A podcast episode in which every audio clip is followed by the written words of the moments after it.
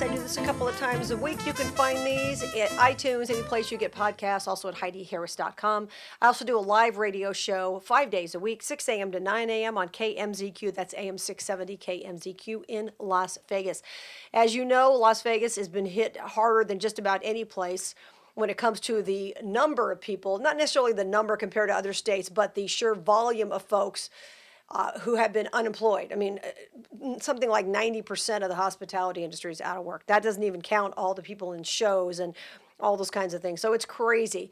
And I've been following the unemployment situation. Some people haven't even got their unemployment. What's going on with gig workers? I mean, it's nuts. Sabrina Hudson joins me. She's a business reporter from the RJ.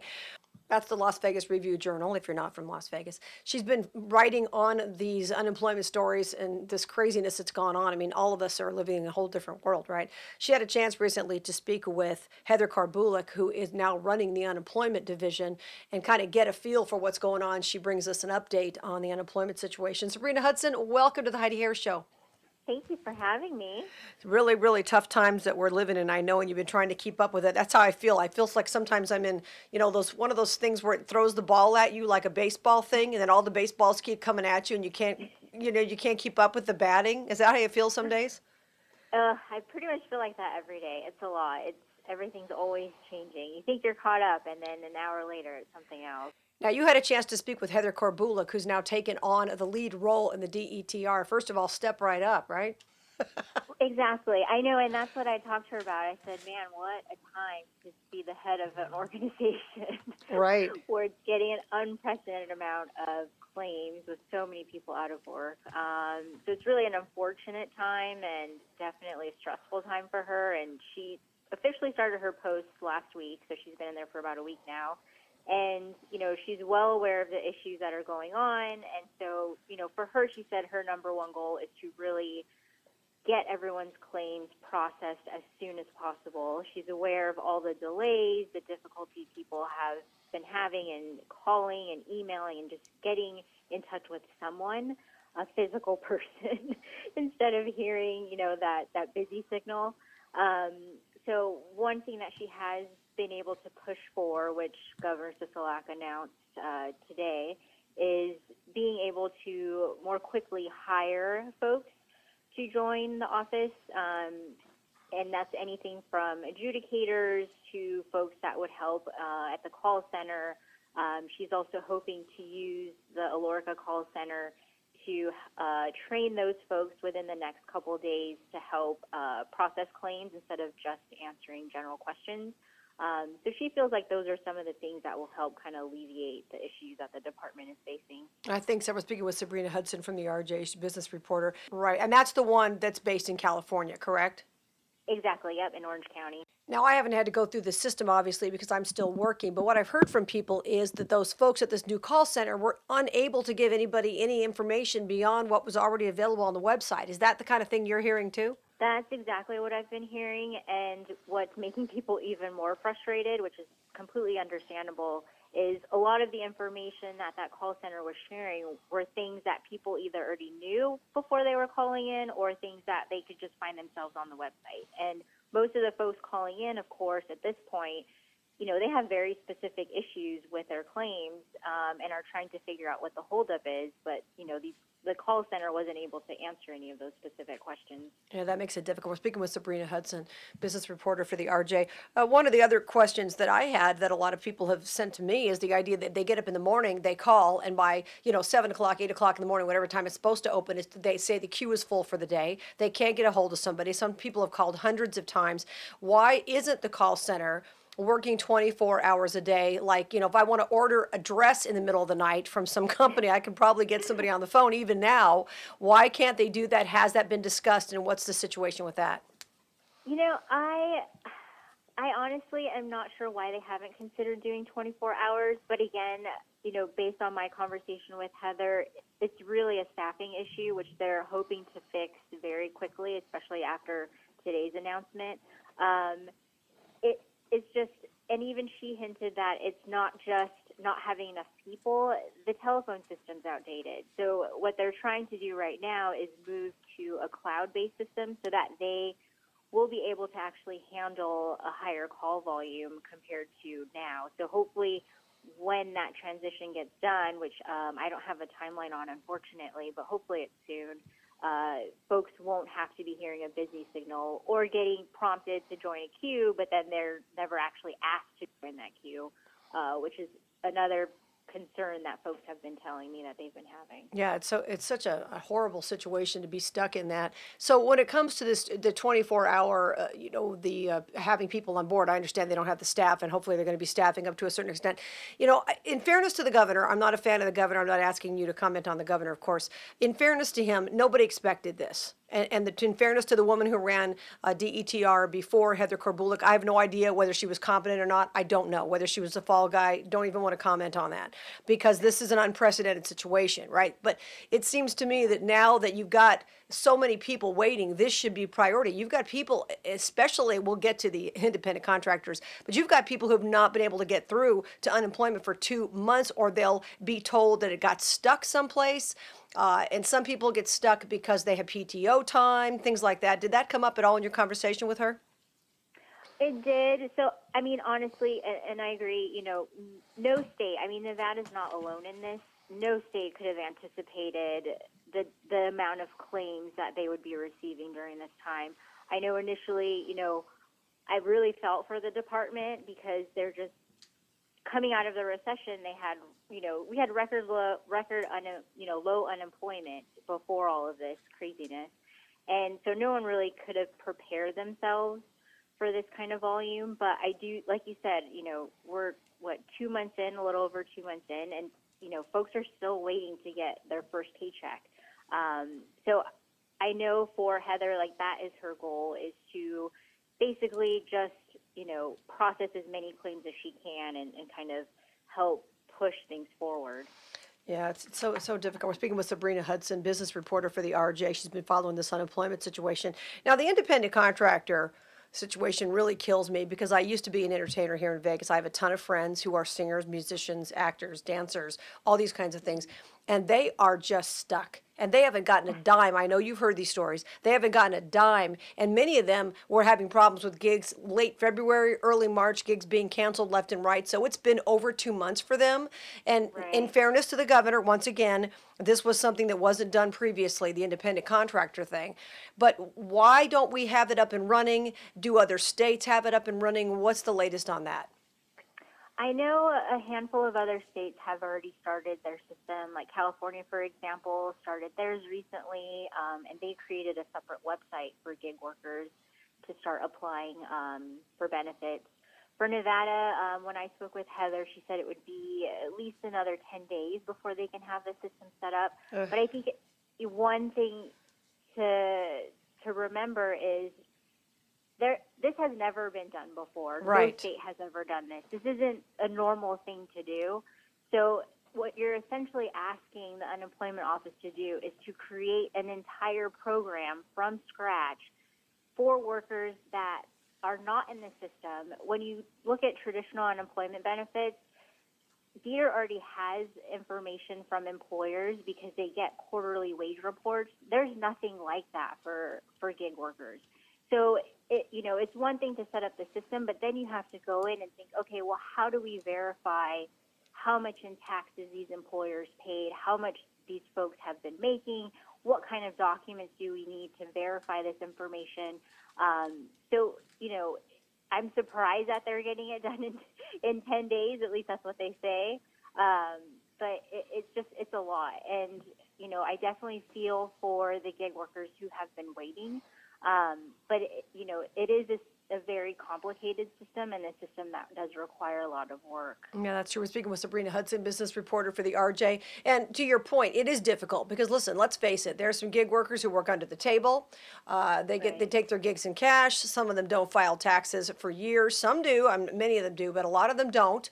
Uh, can be a little uh, you know less than forthcoming when it comes to that. So when they're trying to look into how much income they're going to replace, I mean, for some of these people, a thousand dollars a week would be a lot more than they're making, which right. you know, it, once again, there should be something offered to them because it's not their fault that they're not working. But like you said, right. not being in the system, not, not having a company who's paid into this in the system, that makes it much more difficult. So I, I just, uh, I feel for them so much. Now, how did California do it? Did they just create a, spe- a separate website for this? I mean, how they have a lot of gig workers there. Obviously, I know you're from there, but they got a lot of gig workers, clearly actors and, people like that. Well, what are they?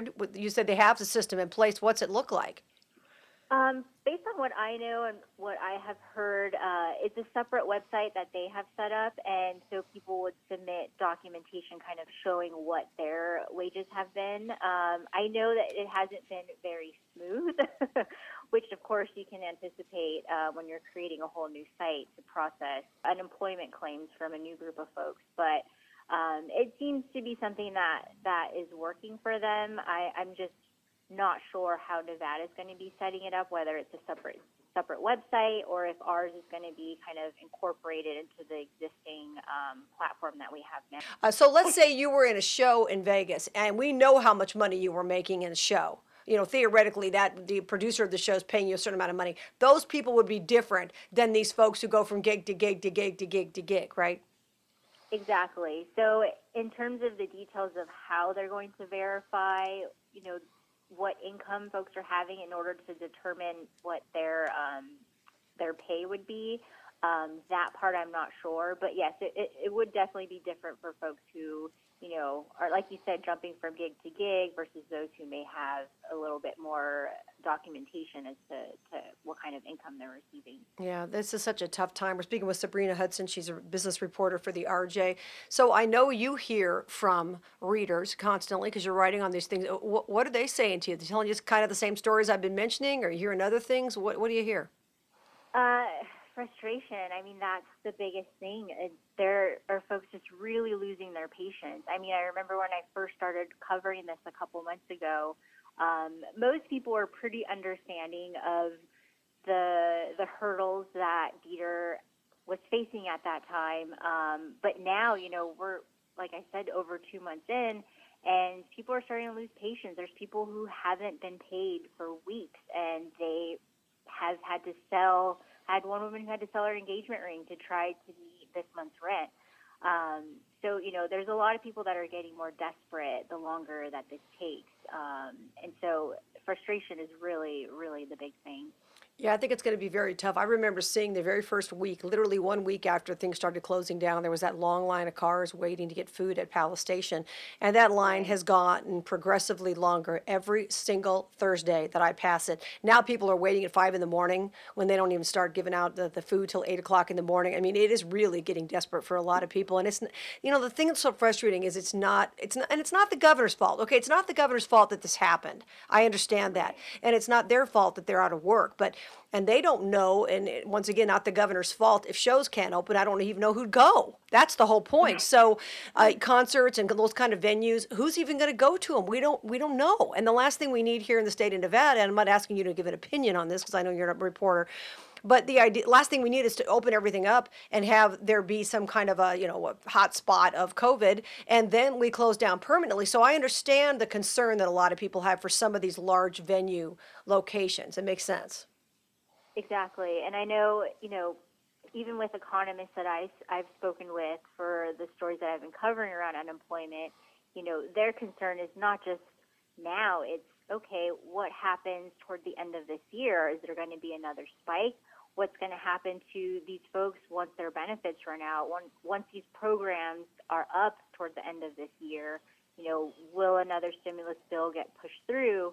Um, so it's a lot of uncertainty as to, to what's going to happen, you know, moving forward. Yeah, it's pretty scary. Now, another thing that I believe has changed, correct me if I'm wrong here, initially when you filed for the unemployment, you, you didn't have to verify that you were actually looking for a job. What do they call that? The job search requirement? Um, Do I have that the, right? The work search waiver, yes. Okay, so initially you had to do that. You had to, you know, and no, most of the time when you're on unemployment, you have to say, I'm looking for a job. Well, that was waived, right, initially. But now Right. they're going back to you having to say you're looking for work, correct? Well, that one I am not too sure. So what I do know right now is that that work search waiver has, uh, so folks can suspend the work search waiver until the 16th of this month. Okay. Um, after that, I'm not quite sure because you know we're already in phase one of reopening, so I, don't know at this point whether it's going to get extended again because it has been extended twice before. Okay. Um, So yeah, it, it's still unclear, but people have at least until the 16th to continue uh, waiving that work search. Yeah, and it's it's tough because there are folks who we've heard these stories. They're making more money on unemployment than they would make in their real job, and of course we know that's going to run out in July unless they extend it. I don't know how long they can extend it. You're going to be paying that bill, Sabrina. By the way, I hope you appreciate that.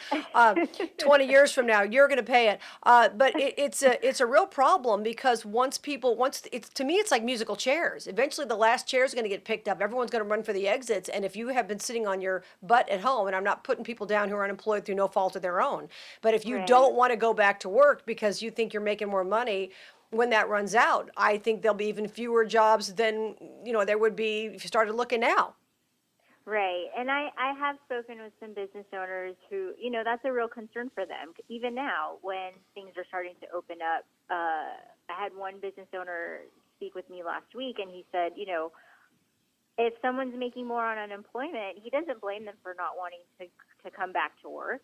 Um, but it does put him in a position where it makes it difficult in, in trying to fill those positions. But I, I think there are so many people in the state that are wanting to hurry and get back to work um, that, like you said, you know, the ones who decide to wait will probably have a harder time finding a job. Yeah, and I see also that Congress is in a little bit of a pickle here because I guess when, and I don't know all the details of this stuff, a lot of people don't, but the, the this paycheck protection thing where they were able to get loans, Right. that's contingent on them being able to employ a certain amount of people. So if you had 25 people who work for you, you've got to have 25 people who go back to work. And if people say, I don't want to come back to work, then potentially that could put that employer in a position where they have to pay that whole loan back, right? And what, what, are, you, what are you hearing about that? It does, um, and with that program, it, it's kind of tricky. It's, it's really based on bodies, how many people. Like you said, if if they claim they have 25 employees and that's what the the funding that they receive through that program, if they don't have 25, then yes, it does put them in a position where that loan won't be forgiven. Um, but it also encourages them to try to hire people quickly because you know if they have two employees who decide, hey, I'm not going to come back, um, then they're going to go out and try to fill those two positions. Well, that's good because that was my question. Because, uh, as I understand it, to, to your point, it's not the same 25 people necessarily. It's the same. It, it's the number. It's not the people. So that that helps, and that's true. And if you if you say no, I'm not coming back, then they're going to say, well, fine. Then we'll find somebody else. And then by the time you Right. decide and your checks run out, and you want to go back to work at that restaurant or whatever, you're out of luck. Exactly, exactly. Ugh, what a mess. Well, listen, Sabrina, thanks for taking the time with me. We'll talk again. I appreciate what you're doing. I'm reading your stories and trying to keep up. There's so much news coming at at us all the time with this crazy, unprecedented time. And uh, I mean, if you told me two months ago, told you, told anybody two months ago it would be like this, I'd have called you a liar. Right, exactly. I would not believe you. I know. I tell my friends, my friends who live in other states, and they'll say, "Well, how's Vegas?" I say, "You can't even. I can't explain it. I can't explain a town where, when I drive to work at my radio station, which is on the strip, I drive there every morning. There's nobody there except me, one other car, a couple construction people, and cop cars. That's it. I know. It's, very crazy. strange. Yes, it's crazy. We all want to get back to work. And I know that a lot of jobs are never coming back. I mean, we all know that. We don't know how bad it's going to be for how long. Uh, But certainly, all we can do is try to get some information. And uh, now, where can people? They they go to the DETR website, right? If they're looking for information on unemployment. Exactly. And when they go to that website, they'll see it highlighted in red. It says COVID 19 unemployment insurance Mm. Okay. information. And they All just right. click that, and it will update um, information as to what people can expect and when some of these provisions, for example, the gig worker site, um, it'll explain when that's going to kick in. Okay. Well, that's good. I, we're doing the best we can, I guess. Thank you, Sabrina. Appreciate it. We will talk again. Of course, thank you. Thank- I'm Heidi Harris. Don't forget to join me for my live radio show five days a week, 6 a.m. to 9 a.m. on KMZQ in Las Vegas. You can follow me Twitter, Instagram, Facebook, Heidi Harris Show, Heidi Harris Show, Heidi Harris Show, or check out HeidiHarris.com. Until we meet again, remember you were created for a purpose. Here's Tony Scottwell.